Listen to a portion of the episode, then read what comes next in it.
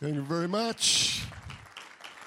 Please be seated. Thank you for the warm welcome. It's so good to be with you again. I think I was here about five years ago or so. Did anyone remember that? Very forgettable. Thank you. But uh, no, was great. And uh, we do. We really love and appreciate what God is doing. And it's a very interesting season um, that we're all going through. I think church wise, Kingdom of God, God is shifting things globally, and uh, everything is just looking a little different, which is good because change is such an important thing to bring the freshness of what God is saying and doing. And as we embrace that, you know, I'm just so thrilled that uh, you've come under the leadership, Pastor David and Donna, in the Revival Church, because what happens is that the grace and the call and the gifting that is on their life will actually flow on you. And there'll be a shift in the heavenlies. There'll be a shift in what God is doing in this place. And it'll be outworked as you embrace and understand what God is wanting to accomplish in and through you. And with that, we all grow. We all are open to the new things that God is wanting to do in us, through us, and amongst us. And I just want to help speak into that a little bit this morning. But before I do, I just want to perhaps just invite Yvonne, my wife of almost 48 years, to come and uh, just share a little bit about our interesting journey over the last uh, year or so and uh, just to encourage you in that as well. Thanks, Vaughn. Okay. How many people love change? Not really. what about detours that come into your life? you're going along really well and everything's going great, and then suddenly there's this horrific left turn that you had nothing to do, weren't expecting, and it just you just can't even comprehend how you got there. Well, probably like about July last year, I wasn't feeling really well, and so I started going on the test of getting tests done and everything. And at the end of my test, they just said to me, "Oh, Yvonne, you've got bowel cancer stage three. And so that was a detour that I was not expecting in my life. I had my life planned, I knew where we were going, I knew what we were going to be doing ministry wise, and it was just a big shock to come into my life. But I am such a positive person that um, I, ha- I had to have chemo and go through, they were able to cut all the cancer out, which was a great thing. Um, sew my bow back together, so that's all working perfectly. And so, um, and now I've finished my chemo about 10 weeks ago, and everything is clear at the moment, so I'm praising God for that. But I'm such an optimist, and the first cycle of my chemo, you get one week off. So I had like five hours in the chair, and then I had two weeks on tablets, and then I'd have a week off, and then I'd be back in the chair for five hours. And that week off, we were in New South Wales, and I said, Let's fly to Sydney. Uh, let's fly to Adelaide. And Ian's going, Are you sure? I said, Yep, let's let's fly to Adelaide. I've got I've got a week of chemo free. Let's go. And so we get to Adelaide and then we get our e-bikes and I did I said, Let's go bike riding. So I did twelve kilometres on the e-bike, which is a lot easier on the e-bike.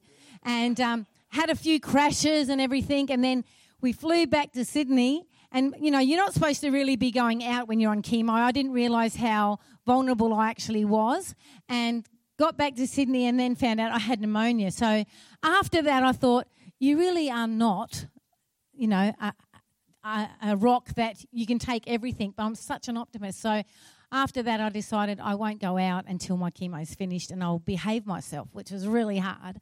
Um, so for five months, I was really isolated, and for me, that is a horrific. But in that five months, I want to say God had me to Himself, and I had God to myself. And in that time, it's not about what happens to us, it's what's happening in us and through us. And as long as you keep your attitude and you respond well in those things, like I know that it wasn't from God, but I know that it passed through the hand of God. And in that time, I had such a fantastic time with God. And I just want to encourage anyone if you're feeling alone and isolated, sometimes it's because God's actually trying to get you by yourself so he can actually put heaps into you for what is coming. And I believe in that five months, what has gone into me is for what's coming ahead. And uh, so I just want to encourage you. And I just felt a word for somebody here that God is with you, that you're not alone. And often when you're in stuff like that, you can feel so alone. I felt so alone. Ian had to keep going out all the time. And for me to stay home all day on my own and not go anywhere was horrific for me. And we'd already gone through COVID, and that was bad enough. And then this was on top of that. So, but I just want to say, I can say now, it was the best five months. Now, at the end of it, it was the best five months and what God did in me. And I just want to encourage you when the you, some of you might be going through detours now, but I look at Joseph's life and every detour that God took him through, which looked horrific, each stage for him would have looked horrific for him when he had a promise. But every one of those stages was taking him to his destiny because he stayed faithful and he responded to God. He never reacted. And where are you, God? And what's happening, God? He just did 100% wherever he was and just served God and loved God and trusted God. So I want to encourage you if you're in a detour at the moment, it's actually taking you to your destiny if we respond well. Awesome. Thank you, Yvonne. Wonderful. All right, well, I want to bring the word this morning that I just believe will be an encouragement to you. And today I want to talk to you about the secret of the double portion blessing. The secret of the double portion blessing. And because uh, right now, uh, there is a real spirit of uncertainty and fear that is gripping the nations.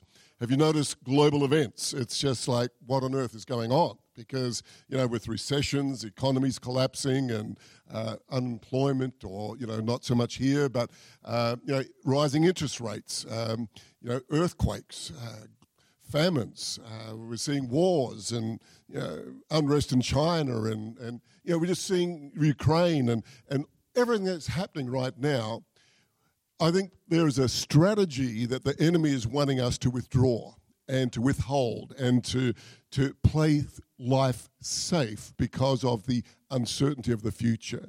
But you know, we are not tied to the kingdom of this world, but to the kingdom of God. And we need to remind ourselves of what God is going to do in us and through the church. And this is going to be the finest hour for the church and God's people as we keep looking to Jesus. And this morning, I want to unlock this truth this morning the secret of the double portion blessing.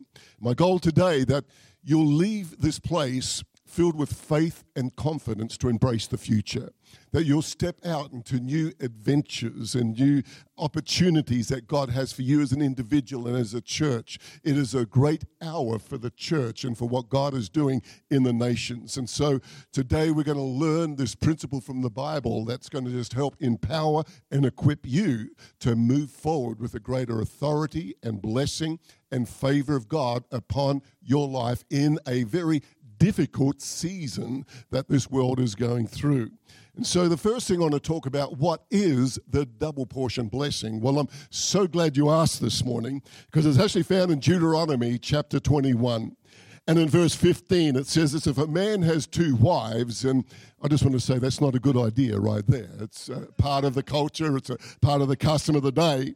But if they one was loved and the other unloved, and they have borne him children, both loved and the unloved, and the firstborn is of her who is unloved, then it shall be on the day that he bequeaths his possessions to his sons that he must not bestow the firstborn status on the son of the loved wife in preference of the son of the unloved, the true firstborn. But he shall acknowledge the son of the unloved wife as the firstborn by giving him a double portion. There it is, the double portion of all that he has, for his beginning of his strength, and the right of the firstborn is his. The right of the firstborn. There's a principle through the word of God of the double portion blessing that belongs to the firstborn. And the firstborn blessing, uh, or the firstborn had the right of the double portion uh, of the inheritance that the father amassed. In other words, he double the money, double the, the land, double the resources, double the possession as all the other children. And the double portion blessing belonged to the firstborn son. Now, the reason for this is not that the firstborn son was more loved or more favored. In fact, it's saying he may not be more loved and more favored, but the right belongs to him. But the firstborn son was to become the father's replacement in the family.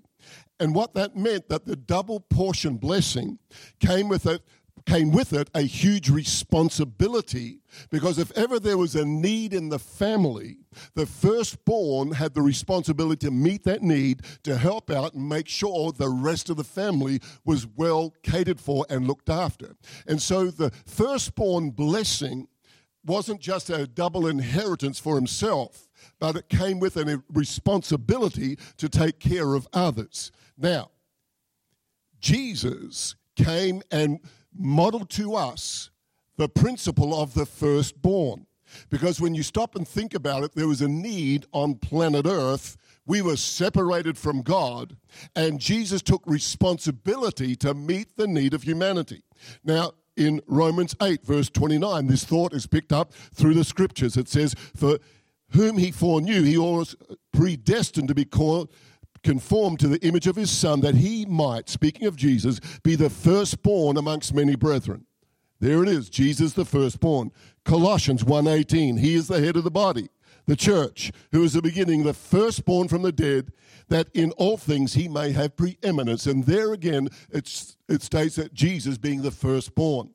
And so jesus came as the Father's representative from heaven to earth to take care of the needs of God's family, and that He would bring the blessing of the firstborn and bring that uh, what the need was to the human race. And so, of course, He made a way of salvation through His death and resurrection. But we find through the ministry of Jesus, He met every need every financial need, every physical need, every emotional need, every relational need. In fact, he came and he said, I've come to give you life and life more abundantly. And so wherever Jesus went, he brought blessing, he brought healing, he brought wholeness. There were miracles, there was favor, there was signs, wonders. Why? Because that was the blessing. The double portion of the firstborn was upon him to minister to the needs of the human race. Now, here's the good news.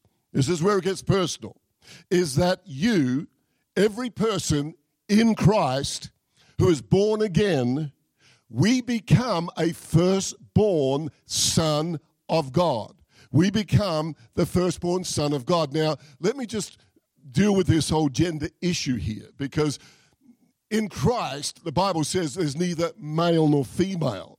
And we've got to get our heads around how God relates to us because he relates to us as sons of God. Now, for men, it's difficult because God talks about us men, we're a part of the bride of Christ. Hello. And then women, you're a son of God. And so, uh, but it's, it's not because God looks at us separately. We're all firstborn sons. There's neither male nor female. And so in Hebrews chapter 12, in verse 22, you may not have looked at this scripture in the light of the firstborn, but let me unpack this truth to you. This is a secret blessing of the right of the firstborn, I have come to Mount Zion, to the city of the living God, the heavenly Jerusalem, to an innumerable company of angels, to a general assembly of the church. Here it is the church of the firstborn who are registered in heaven, the God, the judge of all, to the spirits of just men made perfect. Talks about the church of the firstborn, that our names are registered in heaven. Now, in Israel, the firstborn son had to be publicly registered as the firstborn. When we are born again, my Bible tells me that we are now, our names are registered in heaven as the firstborn. There is a firstborn double blessing that belongs to every born again son of God. You have the right of the firstborn blessing, it belongs to us all of God's promises are activated by faith. It's as we reach into what Jesus has laid up for our inheritance as the firstborn that we can live under the, the double blessing, the favor, the, the provision, the goodness of God in our life. We can walk under greater authority we can ever imagine possible because our names are registered in heaven as the firstborn sons. Now, it brings us to number two how to receive the double portion blessing. We just saw in the Bible that the right of the firstborn, Old Testament principle, Jesus came and modeled it, and then he raised us up as the firstborn. Each one of us have that right. But how do we receive the double portion blessing? Well, Jesus gives us a great example of this in the feeding of the 5,000. In fact, the feeding of the 5,000 Bible theologians believe it was anywhere between 25 and 35,000 people because they had large families. It Talks about 5,000 men, but they had large families. It would have been anywhere between 25, 35,000 people that Jesus fed in this miracle. But in Matthew 14, read it with me in verse 14. And when Jesus went out, he saw a great multitude and he was moved with compassion. Notice that. He was moved with compassion for them, and he healed their sick. And when it was evening, his disciples came to him, saying, This is a deserted place, and the hour is already late. Send the multitudes away that they may go into the villages and buy themselves food. And Jesus said to them, They do not, they do not need to go away. He said the most strange thing You give them something to eat. Wasn't that interesting? Now, they're saying, Jesus, there's a need, do something about it. And he says, No, you do something about it. I think many times we see needs, Pastor, you need to do something about it. But God says, No, no, you, you see that need. He's saying, You do something about it. Because as the right of the firstborn, God, Jesus was teaching him, he was modeling to his disciples an incredible miracle but he was wanting them to understand this principle of the, of the firstborn. And let's just dig a little deeper here. It says that Jesus said to them, You give them something to eat. And they said, We only have five loaves, two fish. And he said, Bring them here to me. And he commanded the multitudes to sit down on the grass, and he took the five loaves and two fish. Looking up to heaven, he blessed and broke and gave the loaves to his disciples, and the disciples gave to the multitudes. And so all ate and were filled. And they took up 12 basketfuls of the fragments that remained. Now, those who were eaten had eaten were about 5,000 men, besides the women and children. And so there was an amazing miracle of abundance, of the overflow, miraculous provision of God. And so when he said, they said, Give us something to eat Jesus said, Well, go and tell us what you have. And they brought what they had the five loaves, two fish to Jesus. And he broke it, he blessed it, and he distributed to his disciples. And then they gave, they partnered in this miracle. And as a result, everyone was fed, they were all filled, and there were 12 basketfuls, one basketful for every disciple left over. What a, an amazing miracle. Now, there is a, there's, there's some things that we can learn here. The lesson is this Jesus was t- teaching them you need to take responsibility for the needs of people. Jesus, you do something. No, no, you do something about it. Because it's only when we take responsibility beyond ourselves, but the needs of others in our community, and in our world, that we'll see the miracles of God's provision begin to flow. Because it's so easy to deflect that responsibility onto others, a pastor or leaders or someone else. But Jesus said, no, no, there is a the right of the firstborn. He's wanting us to activate our faith for the blessing and miracles to flow. Now, Jesus modeled that by taking responsibility for, for the multitudes and, uh, and the double portion. For the double portion, blessing to come upon you, the spirit of the firstborn must be within you. And the spirit of the firstborn is to take responsibility for the family. And that's the reason of the double portion blessing that will flow. Jesus warned his disciples. He said, Beware of the doctrine of the Pharisees and the Sadducees, for they devour widows' houses for a pretense of making long prayers. You know what the doctrines of the Pharisees and the Sadducees were? It was simply selfishness. They were more concerned about their pride, their prominence, and self promotion. And what motivated them was actually greed, but what motivated Jesus was compassion. And the spirit of the firstborn is when we start taking responsibility for others and just beyond ourselves. When we start taking responsibility for those around us, what God has called us as a church in this community to see the brokenness, the needs of humanity. And, and Jesus was filled with compassion. And he wants us to have that same motivation. And the thing I love about Revival Church is that you actually take responsibility of the firstborn. You take responsibility because this church isn't just about me and my needs. It's actually about reaching those people that are far from Christ. I heard Pastor David, his theme for this year, multiplication. Why do you want to multiply? because there are so many souls. There's so many people that need Jesus. And we're not just building a little comfortable club here in Mount Barker that we can have our needs met, but we're actually here because we're wanting to see Jesus do something in this community, to reach into every heart, every life, every neighborhood. And I'm telling you, behind those closed doors, there's all kinds of brokenness, there's so, all kinds of empty lives. And as we start taking responsibility, divine appointments, favor, blessing, and miracles will flow. And so that's what I love the heart of revival is to cause us to look beyond ourselves. And Jesus is walking in the spirit of the firstborn by taking responsibility and having a heart filled with compassion for others. And that released the double portion blessing to flow. Now, number three is this. What has to change in us to walk in the spirit of the firstborn? What has to shift in our thinking? What has to shift? What has to change in us? Well, I want to encourage each one of us today is to make a decision that we're not going to live for ourselves, but we're going to live for others.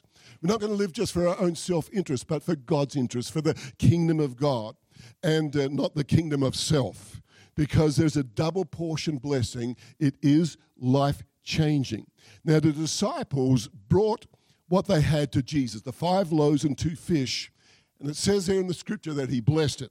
Matthew 14, he blessed it and broke it and he gave his disciple, the loaves to his disciples, and they gave to the multitudes, and they all ate and were filled, and 12 basketfuls of fragments that remain. The reason many people don't give is that there's hardly, they feel they have hardly enough for themselves. When you stop and think about it, they had five loaves and two fish. Now, that's hardly enough for a snack between 12 men five, five loaves, two fish. And if they were just looking for themselves, well, it's not enough for anyone else. And that's the reason a lot of people don't bring or give what they have to God because they feel there's a lack. And there is such a negative fear that is attached to this where people feel they have to withhold and withdraw because I don't have enough. But for miracles to flow, we need to bring what we have to Jesus. And that's why, even in this season, and we're actually experiencing a bit of a famine in the land, have you noticed right now? And uh, it's a temptation to withdraw and withhold and to stop sowing and giving and being generous. Remember Isaac, who was the firstborn son? It says he prospered in the times of famine. In Genesis 6, it says there was a famine in the land it says that Isaac sowed in the land and reaped in the same year a hundredfold, and the Lord blessed him. And he began to prosper. He began uh, and to continue prospering, and he became very prosperous. You know, God desires his people to prosper in lean times because his favor and blessing rests upon us. But the kingdom economics is not tied to the economics of this world. God will release favor He'll release opportunity, He'll release blessing where others don't see it and don't walk in it because the right of the firstborn is a right of double blessing. When Jesus said to them, You feed them, he was teaching them, first of all, to take responsibility for others, but secondly, to give what they had to Jesus, to bring what they have and give it to Jesus. And really, the whole attitude of coming to Christ is that, Lord, you've got me. All that I have is yours, it belongs to me. And that actually releases amazing miracles because the early Testament church was birthed in the spirit of the firstborn. Because in Acts chapter 2, look at this scripture. In verse 44, it says, And they believed, all who believed were together and had all things, everyone say all things, all things in common. They sold their possessions and goods and divided them amongst all to anyone who had need. Then it says, and the Lord added, added to the church daily those who were being saved. I'm not saying this morning I want you to go and sell everything you got and bring it to the. I'm not saying that. But there was a spirit of the firstborn that they didn't consider anything they had for themselves. They take, took responsibility for the needs in the community.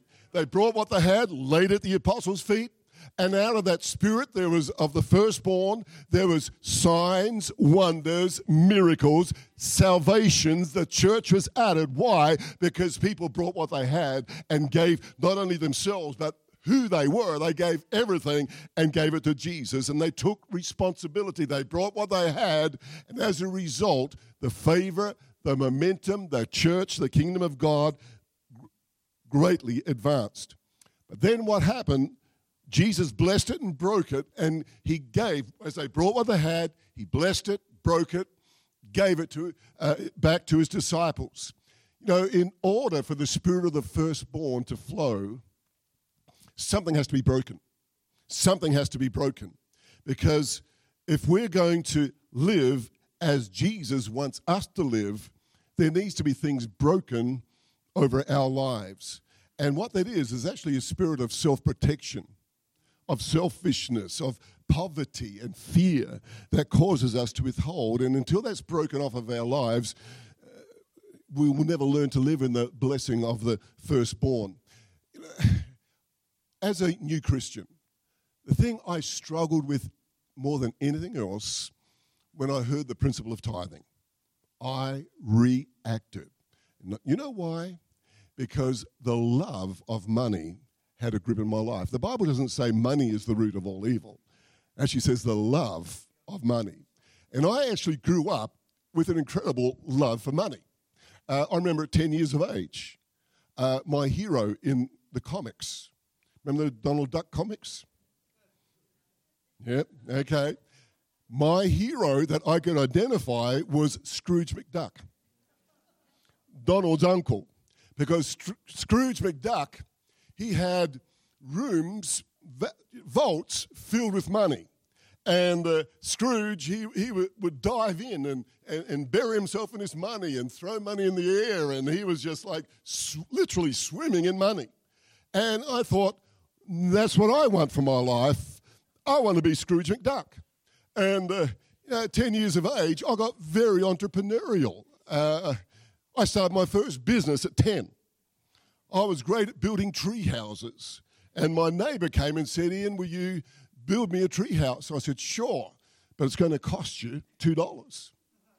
And so I built a tree house and I charged him for it. And I thought, well, this is good. And so that was my first little deposit in Zerna Bank, you see, on my way to become Scrooge McDuck. And I remember I opened my little bank and I, I scrimped and saved and kept birthday money and started to sell drink bottles and all. And I started to save a few dollars. And my uncle came and said, oh, Ian, I, I, I need to loan her some money. I said, I can loan you some money. So I loaned him money and I put interest on it at 10 years of age. And, uh, and so I, I, had my own bank. I had the Zerna Bank. And I had the Zerna Building Company. And I, I was making money. And, and by the time I was 15 years of age, I had literally so much money. I, I was just swimming in money. And at 15 years of age, I went and bought my first superbike, a Norton Commando 750 cc's. And uh, I bought it with cash. And uh, I've got this photo. I should bring it up. I had a photo. I got a photograph of 15-year-old Ian, eyes popping out of his head, fistful of money, about to go buy my motorcycle. And, uh, and so I was living the dream at 15, and I was riding it around the streets at 15, and, and uh, I was just a rebel without a cause. And, and, and, and I, I just kept being entrepreneurial and creating money and looking for opportunities. And, and by the time I was 18, I had, you know, I was doing really, really well. Then I met Yvonne. and uh, I had, you know, I had the ability to make money and she had the ability to spend money. I was really, really tight and she's really, really generous. And isn't it interesting, you know, before marriage, opposites attract. But after marriage, opposites attack. We had more fights about money than anything else. In fact, they say the majority of marriages break up because of money. More fights are because of money. And it certainly consumed me and controlled me. At 19 years of age, we both got radically saved at the Ridgehaven Assemblies of God Church. Hey, and our lives were changed and transformed. And, and something shifted in my heart. And, and I heard them teaching about giving and, and being generous and about tithing. And I'm telling you, I, I reacted to that fiercely because of the love of money. In fact, I struggled.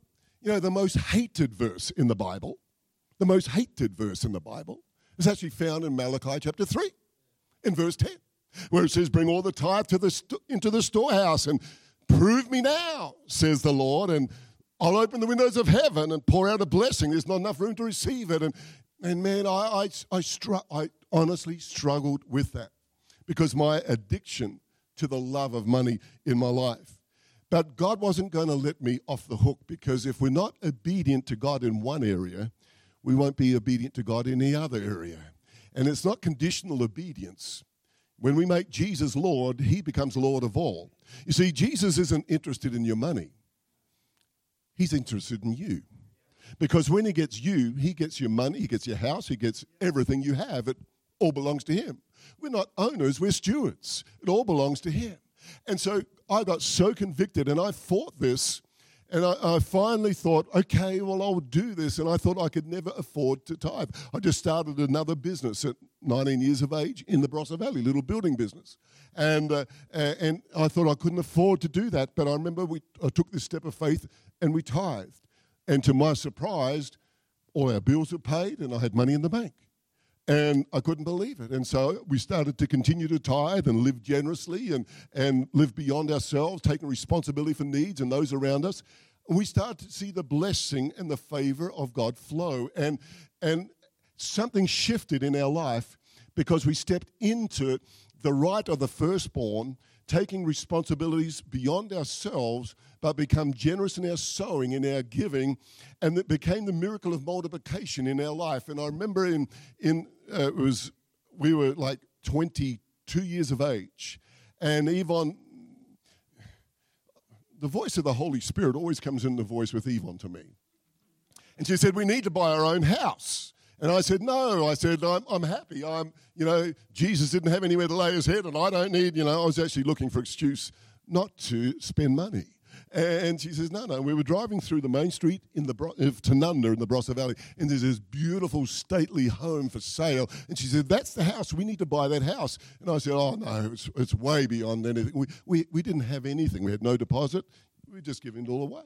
And she said, No, that's the house. And so reluctantly, we went and made an appointment with the agent and we went through the house and met the lady. And, uh, and she took favor to us. And she said there was numbers of people wanting to buy this home. It was a beautiful home. And, and she said, No, I want this young couple to have it. Her name is Mrs. Schultz. And she just found uh, in her heart great love for us. And uh, we said, Well, to be honest, we don't have the deposit. And she said, Well, that's okay. I'll loan you the deposit. and so we bought this house, and in, 12, in a 12 month period, because God was just teaching us about generosity. He was teaching about living and giving and, and tithing and honoring God. And in a 12 month period, we bought our first home. In that same 12 month period, I bought a brand, our first brand new car. Uh, I upgraded my work vehicle. Uh, we did a church growth tour to the United States of America uh, that changed our life, put a gift of faith in our life, seeing what God was doing in other nations and other, you know, it just opened our eyes to the possibilities of what God is doing in his kingdom. And we look back and said, how did it ever happen? And it's because of the blessing and the favor of God because it wasn't about us. It was actually everything we have is to be a blessing to others. Everything we own, everything is to be a good steward and a resource to sow into others and to give into others. And so we've lived our life on, with, with that spirit or the blessing of the firstborn, the double portion upon our life. And we've seen it. As we planted the church in the Barossa Valley, we saw God move so powerfully. We went to Gawler in 1982, and God just opened doors where we bought land that wasn't for sale without any money. And there's a whole another story of miracles behind that. But because we knew that God was wanting to establish, there was miracle provision. I remember we held that land. It was in 1987, 19, yeah, 1997, 1988, it was the peak of interest. It was 18% interest rates. Some of you remember the day. And we had this land. God did a financial, we owned it. I had a plan to build. And, uh, and right in the height of recession that Paul Keating said we had to have, highest interest rates, God said, I want you to build. And uh, we stepped out and we thought, well, how we, and so we put the challenge, put the need out to the, our church family, and God shifted something in people's hearts and they gave sacrificially and generously. And within two years, or it was actually 1992, we, we opened uh, that building. We bought 22 acres of land, put road development, subdivisions, all kinds of things happening. And uh, there's that entrepreneurial gift coming through there to help resource the kingdom. But God blessed and gave us great favor. And today they set up literally a multi, multi, multi million dollar facility there with nothing because the right of the firstborn, double blessing. But as the church leaned in, you know what happened? Is that there was promotion, there was new jobs, there was new opportunities, there was favor, there was inheritance, there's all kinds of blessings and miracles that flowed because people began to live sacrificially and generously and release the double portion blessing. And uh, it's such an exciting season. When we went to New South Wales, we God called us there in 1997 and he said, I want you to do it again. And so we went there to a, a church that was in debt and distress, had a couple hundred people in the church. And, uh, and God said, I want you to buy land, build a building, and set it up for the next generation. Now, that was 25 years ago. Here we are, 25 years on. And we've seen the miracles and the favor of God. But when we stepped into that place, God showed me land by revelation. I put the vision out to the church, and there was such negativity, to be honest, because they didn't know us. We were there uh, because God had called us and we were being obedient to God, and there was all kinds of politicking. There was not a smooth transition, let me tell you. In fact, they didn't want us there. Uh, you know, they re- there was a lot of people just w- wouldn't give us the time of day. But I went there, with a word from God and said, God spoke to me about this land on the main highway. And one of the elders that was in the church came forward crying. He ran out and he said, Pastor, in 1982, we walked on that land and God said to buy it. And uh, he said, We didn't have the money. Then it was 125,000. Now it was 1.6 million. The church had no money, had no nothing in the bank, only had debt. And God said, Buy it. I put it out to the church. They realized our pastor's hearing from God. God moved upon people's hearts. And over a three year period, you know, people gave $2.2 million we opened that building in 2001, $5.5 million building. And, but what happened, the miracles that flowed in people's lives because they started to live with generosity beyond themselves. You know, one tradie, he was a bricklayer, his marriage had broken up and uh, he blamed us for it.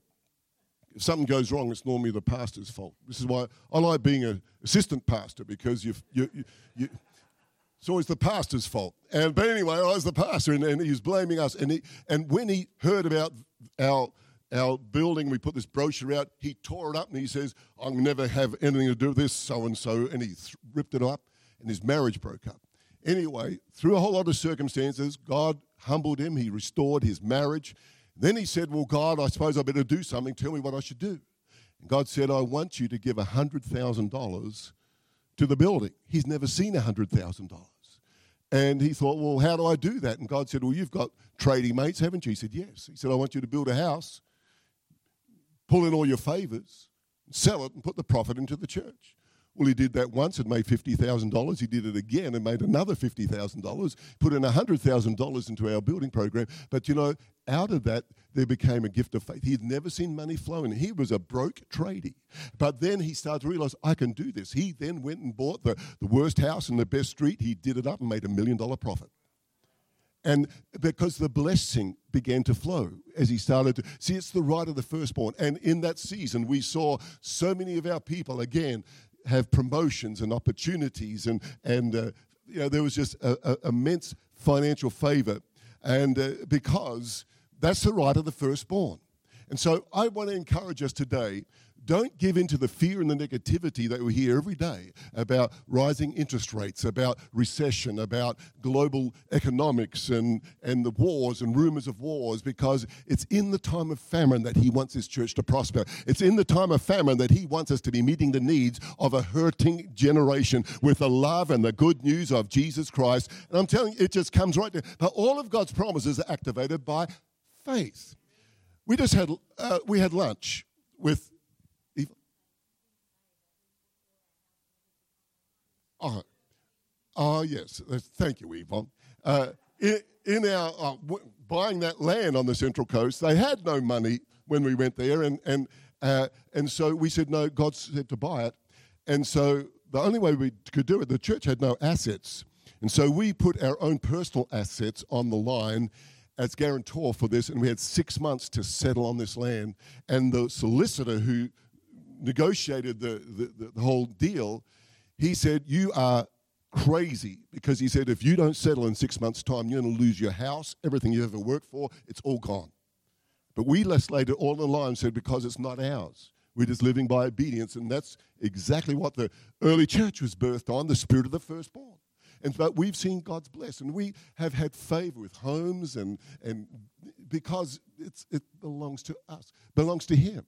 And the spirit of the firstborn is activated by by faith. And oftentimes people can be generous and living but not drawing upon the right of the firstborn blessing. We just had lunch with a couple in our church in on the Central Coast just before we came, just over a week ago and we're having lunch, and, and, and they're a beautiful couple. They oversee our seniors ministry. They're in their early uh, 70s, and uh, uh, they are chaplains. We've, we've got a gym attached to our church. Got over 5,000 members in our, our gym up there. And, uh, and, and, they're one of the chaplains. We've got about 40 chaplains that, that minister and, and speak into lives and, and they lead that many people to Christ. And we've got a thriving seniors. We're getting more seniors saved than any, any other age demographic at the moment because they take them for training, then they take them for coffees and they share their life and then they lead them to Jesus. And, and anyway, they are such givers. They're so generous. They're always giving of themselves. And we've known them for 20 years. And, and, and he was just saying, look, I'm, over lunch, he was saying, "Oh, look, I, am not sure how. You know, we're on the pension now, and we've got a little bit of income from here and there, but oh, we're not sure about the future, and and you know how." And I said, "Listen, the right of the firstborn is yours." And I said, and and and I encouraged him to reach into God. I said, God knows the number of hairs on your head. The sparrows don't have to worry about the next food. You don't have to worry about the next five years. You don't have to worry about the know that God is your source, that He's your provider. And I started to point his attention to Jesus, and and then he it started to twig. He said, and I spoke about the blessing, the favor, the, the, the goodness of God that will flow. The right of the firstborn is yours. And see, they're living it, but they've never claimed, they've never reached into that. And then he said, Well, actually, now that you mention it, they're, they're English they're going back to UK in about two months' time for the first time in 20 years. And he said, We just had enough. We bought tickets before COVID, had enough for the return trip, but then now we've got that reinstated and we're about to go. But we actually had almost no money for you know, spending, what have you. Well, through the gym and the people that they've connected with, when they ask them, well, where are you going? They're saying, oh, well, we've actually know someone there and they've got a holiday house that you can use. They've got a car that you can use. And their whole plan, they're going to Wales, they're going to all over, and every part of their itinerary, God had divine appointments and people that they've given uh, beautiful accommodation, cars to drive, homes to live in, and actually zero expense for them. And I said, that's because of the favor of God, because you are living under the right of the firstborn, but you just haven't recognized it. And that's why, as we step out boldly and confidently in faith and obedience to God, that even in this time of economic turmoil, you can have confidence that we serve a good, loving Father, that God is your source, and the right of the firstborn belongs to us.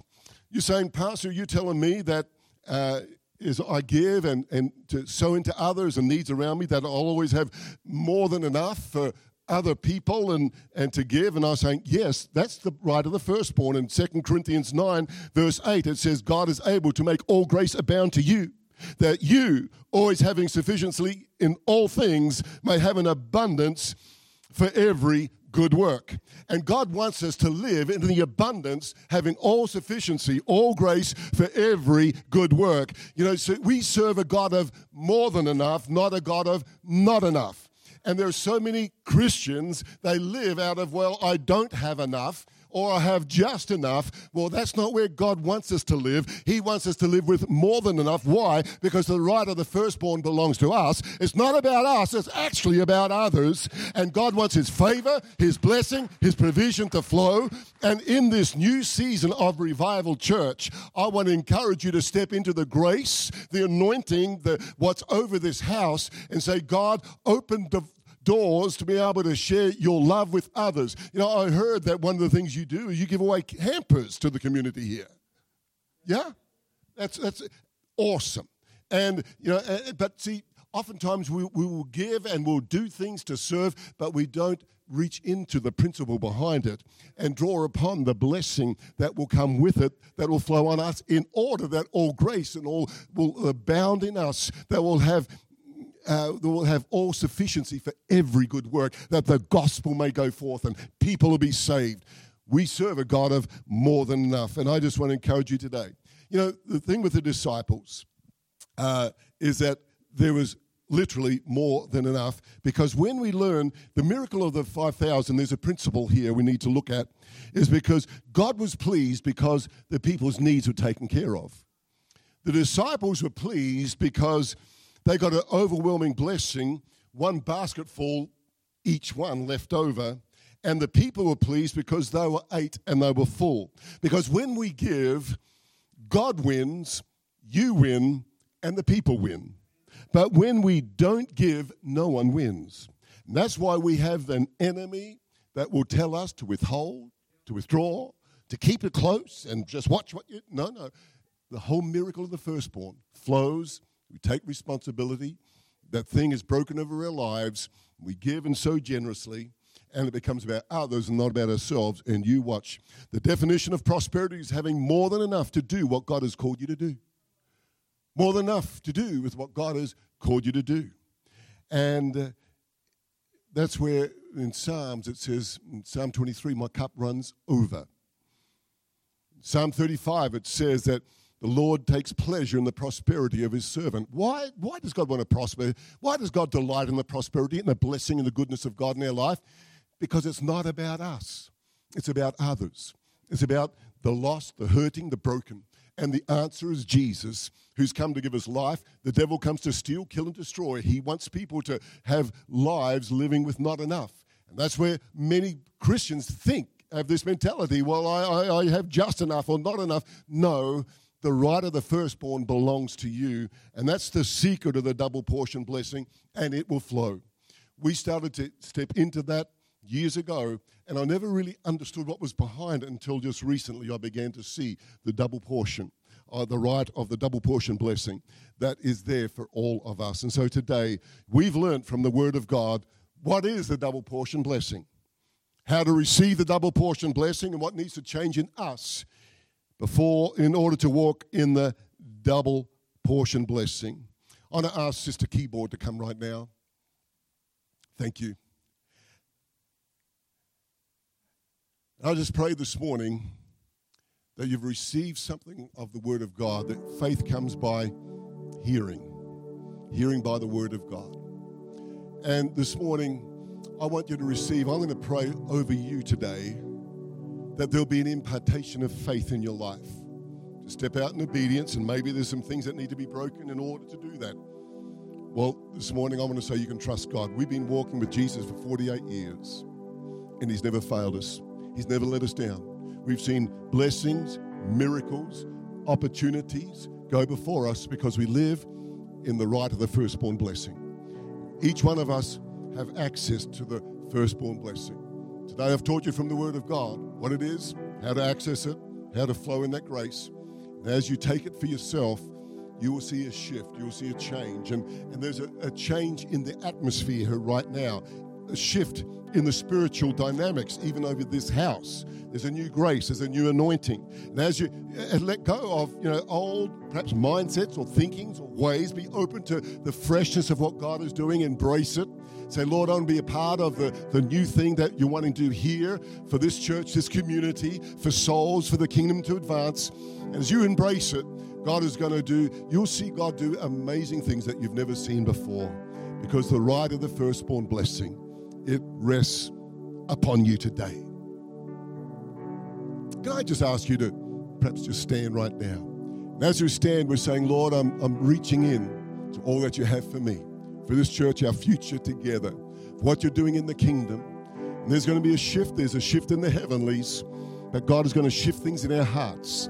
And this morning, I just pray that our hearts would be open. I just want you to look to Jesus right now. And I know there are people have been wrestling here about finance and, and you know, worry and fear about the future. This morning, I want to say you serve a good, good Father. And this morning, you can draw upon His love, His grace. And I just want to pray over you and just impart a spirit of faith for what He has for the future, for your life, your family, but for this church family, for this community. You are on an exciting journey. Things are beginning to shift in the heavenlies, which will be outworked here on earth. So I want to pray, Heavenly Father, I just pray right now. Just put your hands out. Just say, Lord, I receive. Father, I just, Father, I declare right now in the name of Jesus that, Lord, the gift of faith will flow, that each one of us will have eyes to see as your sons of God and access the firstborn blessing, the double portion, Father, to flow to us and through us. Father, it's not about us, it's about others. And Father, we pray, here we are, use me, use my resources. Father, use all that I have and all that I am to advance your kingdom and your cause here on planet Earth. Father, I pray that you'll enlarge this place, you'll enlarge our borders, you'll enlarge our thinking, you'll enlarge our vision, you'll enlarge our dreams. And I declare enlargement over every household. Father, there'll be business opportunities, that there'll be divine appointments and favor, that God, there will be new uh, opportunities that are beginning to embark right now, Father, in the name of Jesus. And I declare in businesses in this place are going to be blessed in this house. Businesses are going to prosper. There's going to be a, a creation of wealth, a creation of opportunity, employment for others. God's going to cause f- divine favor and contacts to come into this place. And uh, you're going to see it you're going to see the favor of God, the favor of man in your life and amongst you as you recognize it, see God at work. Father, I declare grace for every good work that's in store for us, and we receive it by faith right now in the mighty, mighty name of Jesus. Amen. Father, we thank you today. Thank you, Holy Spirit. Thank you, Lord. Thank you, Father. Just while we're in the atmosphere of prayer, while we're in the presence of God, if you're here this morning and you've not yet made that decision to say yes to Jesus, perhaps you've been sitting on the fence and just thinking, weighing it all up, should I, shouldn't I? Well, today is your day to fully surrender. Know God loves you, He's got a great plan for your life, but it comes as we step into obedience of saying yes to Him. If you have followed the Lord, but you're away from God, well, this morning's your opportunity to return to Him and say, Lord, I want to reconnect and get my life back on track because God loves you. He's got the best life for you. And this morning, as you say yes to Jesus, you're just being restored as a firstborn son to walk in the goodness of your Father. And if that's you this morning, say, Ian, I need to get right with God. I'm away from God. I need to return, or I want to say yes to Jesus for the very first time. Just right now, I want you to slip up your hands on the count of three and say, Ian, pray for me because today I want to make that decision. One, two, and three. If that's you, Put up your hand nice and high and say, Ian, pray with me, include me in this prayer, because I need to get right with Jesus. I want to get my life right with Him. If that's you, put up your hand, I'll see it and acknowledge it. We'll pray for you this day. Awesome. Thank you, Father. Thank you, Holy Spirit. Lord, you're good to us. Thank you for fertile soil, Lord. Thank you for good ground. Thank you for the seed that's been sown. This is a, you know, this is a season as you sow in the time of famine, reaping a hundredfold. And there's a hundredfold harvest that God is bringing into this house. Father, we declare it and we thank you for what you're doing in the mighty name of Jesus. And everybody said, Amen. just before we go, there are people here got fear needs to be broken off of you where it comes to finance. Fear that's gripped you, fear that's holding you. God has not given us the spirit of fear. But there are people here about fear. You're fearing finance. You lay awake at night worried about money, anxious about finance, not knowing how you're going to pay those bills, not knowing how you're going to, uh, you know, move forward in your financial realm. And I just want to break that spirit of fear off of you because it's it's actually a lying spirit.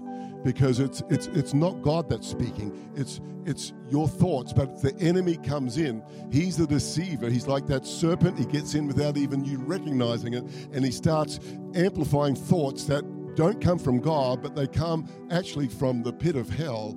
And fear grips our hearts. And this morning, I just want to break that spirit of fear because it doesn't belo- it's not yours it doesn't belong to you and i want you to see that faith rise in your heart this morning if you've had fear in your life in the areas of finance that's you just say ian pray I'll include me in that because i'm worried fear grips me about finances in the future if that's you just give us a little wave and say, Ian, I need that. I just need that broken. Yes, thank you for your honesty. Thank you so much. Thank you, Father. Lord, today, Father, we just speak to, against the spirit of fear. Oh, Lord, that has, gripped hearts and minds and imaginations. And I just break that in Jesus' name. And I just pray, Father, that faith will fill those hearts, that God, they will see your provision, your goodness, that there'll be, Lord, just thoughts of prosperity, of the goodness of God, Father, of the favor, the blessing of God that will flow. Father, I bind fear, I give it no place, and I declare that boldness and confidence, Father, to step in obedience to you. Father, we just declare it right now and receive this morning supernatural empowerment, Lord, rising above every fear in the name of Jesus. And everybody said, Amen. Amen. Something has shifted in the heavenlies over your life, this house, this day. Just keep looking, live in the right of the firstborn blessing, and you're going to see such the best days are your next days. Thank you so much. Been good sharing with you today. Thank you.